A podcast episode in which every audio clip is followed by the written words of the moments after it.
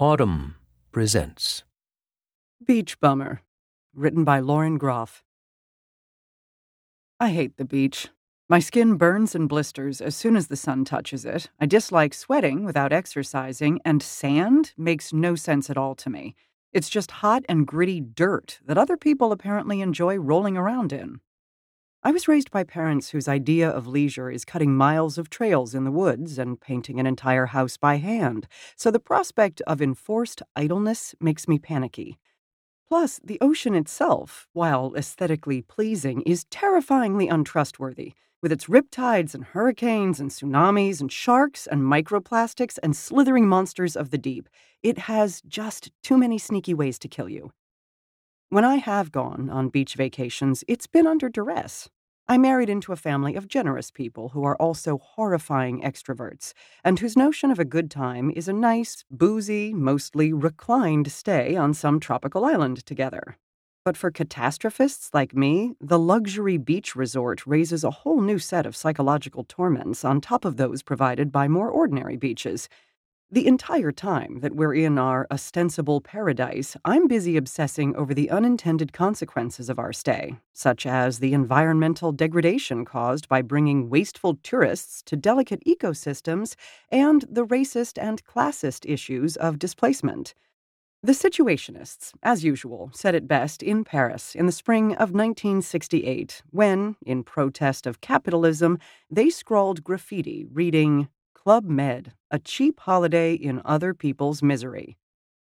I've gleefully stored away this factoid about the Situationists, along with many others that come from Sarah Stodola's new book, The Last Resort A Chronicle of Paradise, Profit, and Peril at the Beach, a sharp and exhaustive examination of the history and pitfalls of luxury beach resorts all over the world.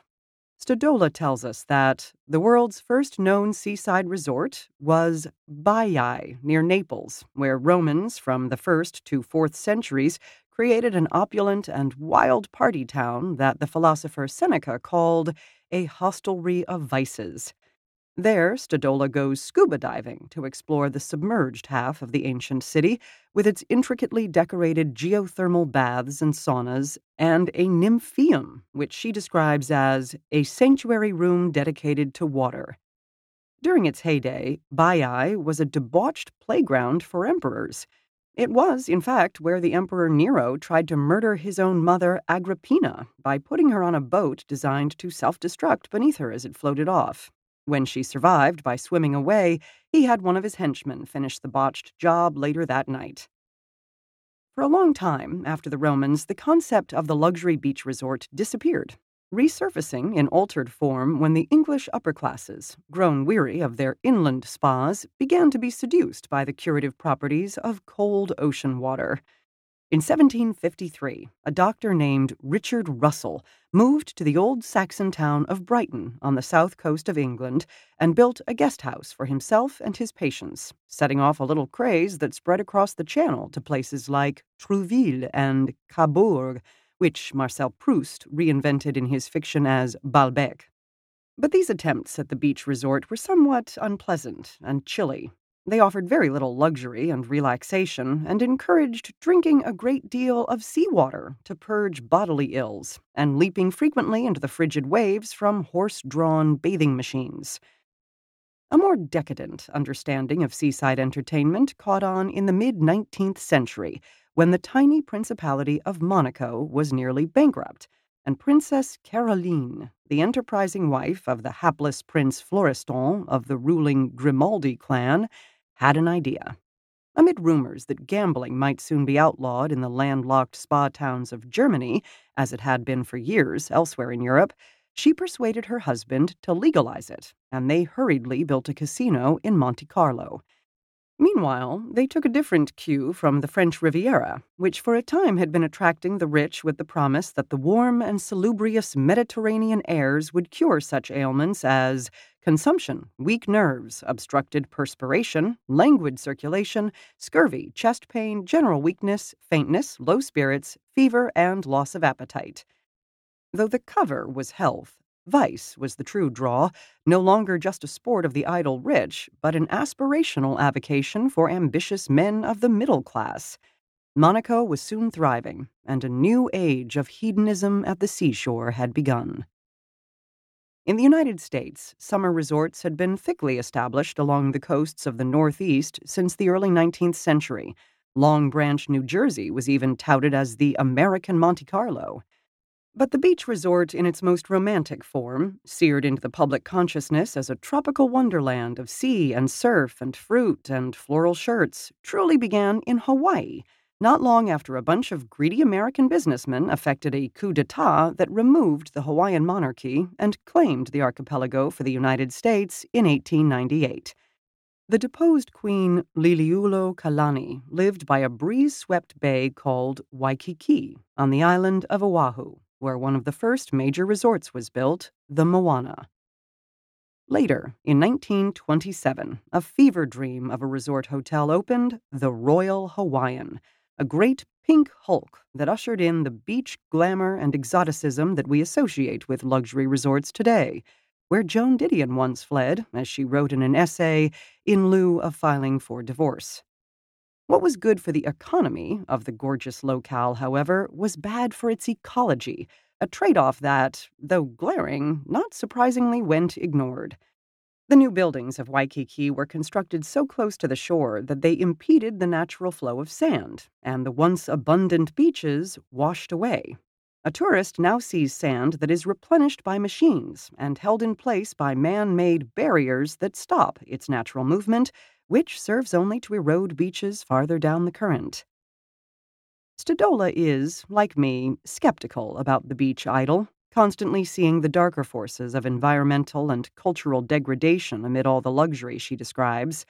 She is at her most incisive when she calmly, clearly lists what is lost when beach resorts take over a place. For instance, she describes the Fijian village of Vatulele, where two clans used to live as equals, one owning the beach where they fished, the other the acres inland where they grew crops, such as taro, coexisting according to solesolevaki, which means that everyone in a community is obliged to work together toward common ends. Then, in the 1970s, the resort developers crept in, renting the land from the beach owners, who now had the funds to buy non traditional foods and goods. The Polynesian chestnut trees were ripped out and non native coconut palms put in. Fiddler crabs and the golden plovers that ate them disappeared. Turtle nesting on the beach became rare, Silt built up in the local river and blocked the trevally fish from swimming and spawning there, and the coral reefs were damaged first by river silt flowing into the bay, and then by the fertilizer runoff from the golf course, as well as by the sunblock that washes off tourist bodies.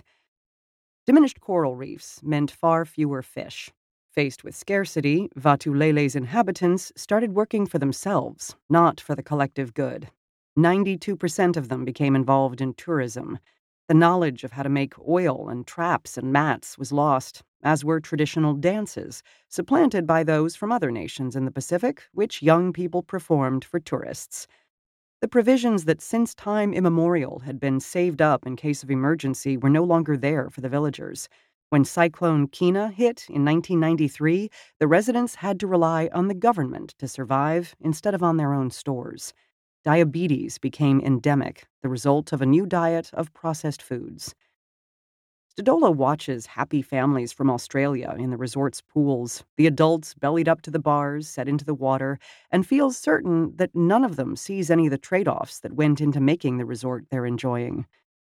Stodola's careful critique of the invasive species that is the luxury resort helped clarify my beach haters' reflexive outrage. And yet, as she piled on her profiles of resorts all over the world, and Tulum blended into Sumba, which blended into Barbados, which blended into Bali, which blended into Acapulco, their high priced cocktails and corrosive effects becoming a repetitive blur, I felt dizzy and exhausted. Luxury can swiftly glut. I also felt morally queasy about her pursuit.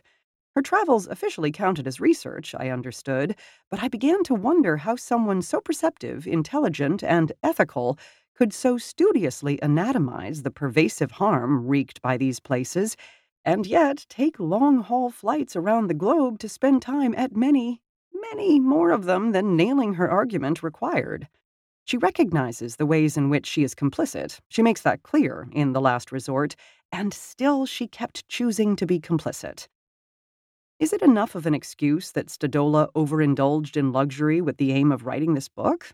I'm not sure. I recognize that part of her point is to convey the mad hedonism of the resort world. Still, I felt better on arriving at her penultimate chapter, in which she brings the purpose of the book back into focus by suggesting ways to rethink the luxury resort. Stodola gathers a slate of proposals from environmentally minded people she meets during her travels and does her best to stick to the practical, mostly avoiding the sweepingly wishful.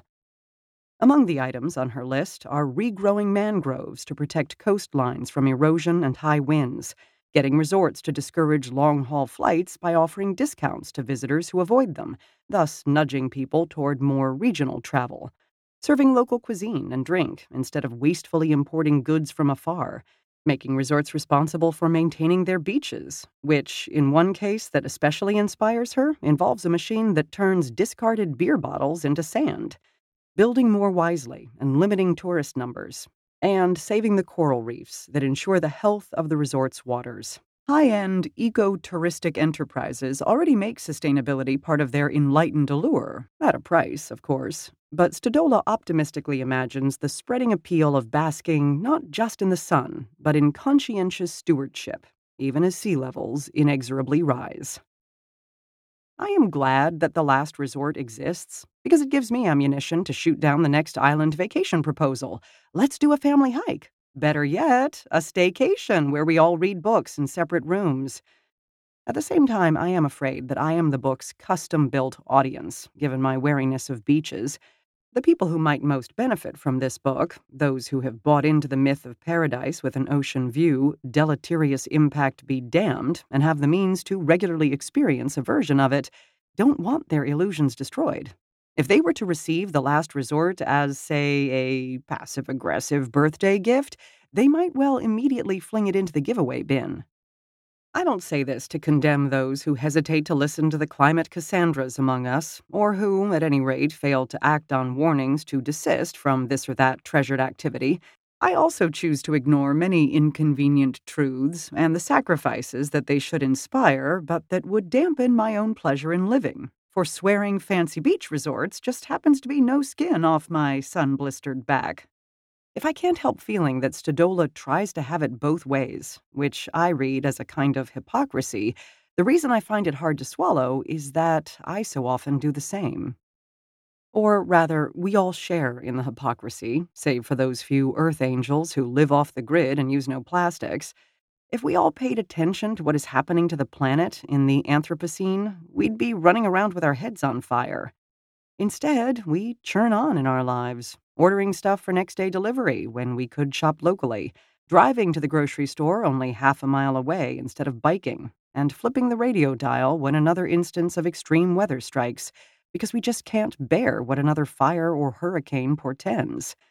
All the while, we're nagged by conscience, which slowly drags our spirits down. Perhaps we need a nice beach vacation to recover and so we go on with our tidal cycles of unbearable guilt and panicked complicity in and out, just like the ocean, where we sit and watch the sunset in our near nakedness, drinking Mai Tais, in order to forget all the ways we are failing the earth, in our vicious circularity, in our infinite regress.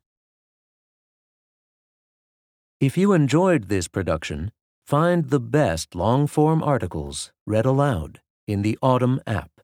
Available now for iPhone and Android.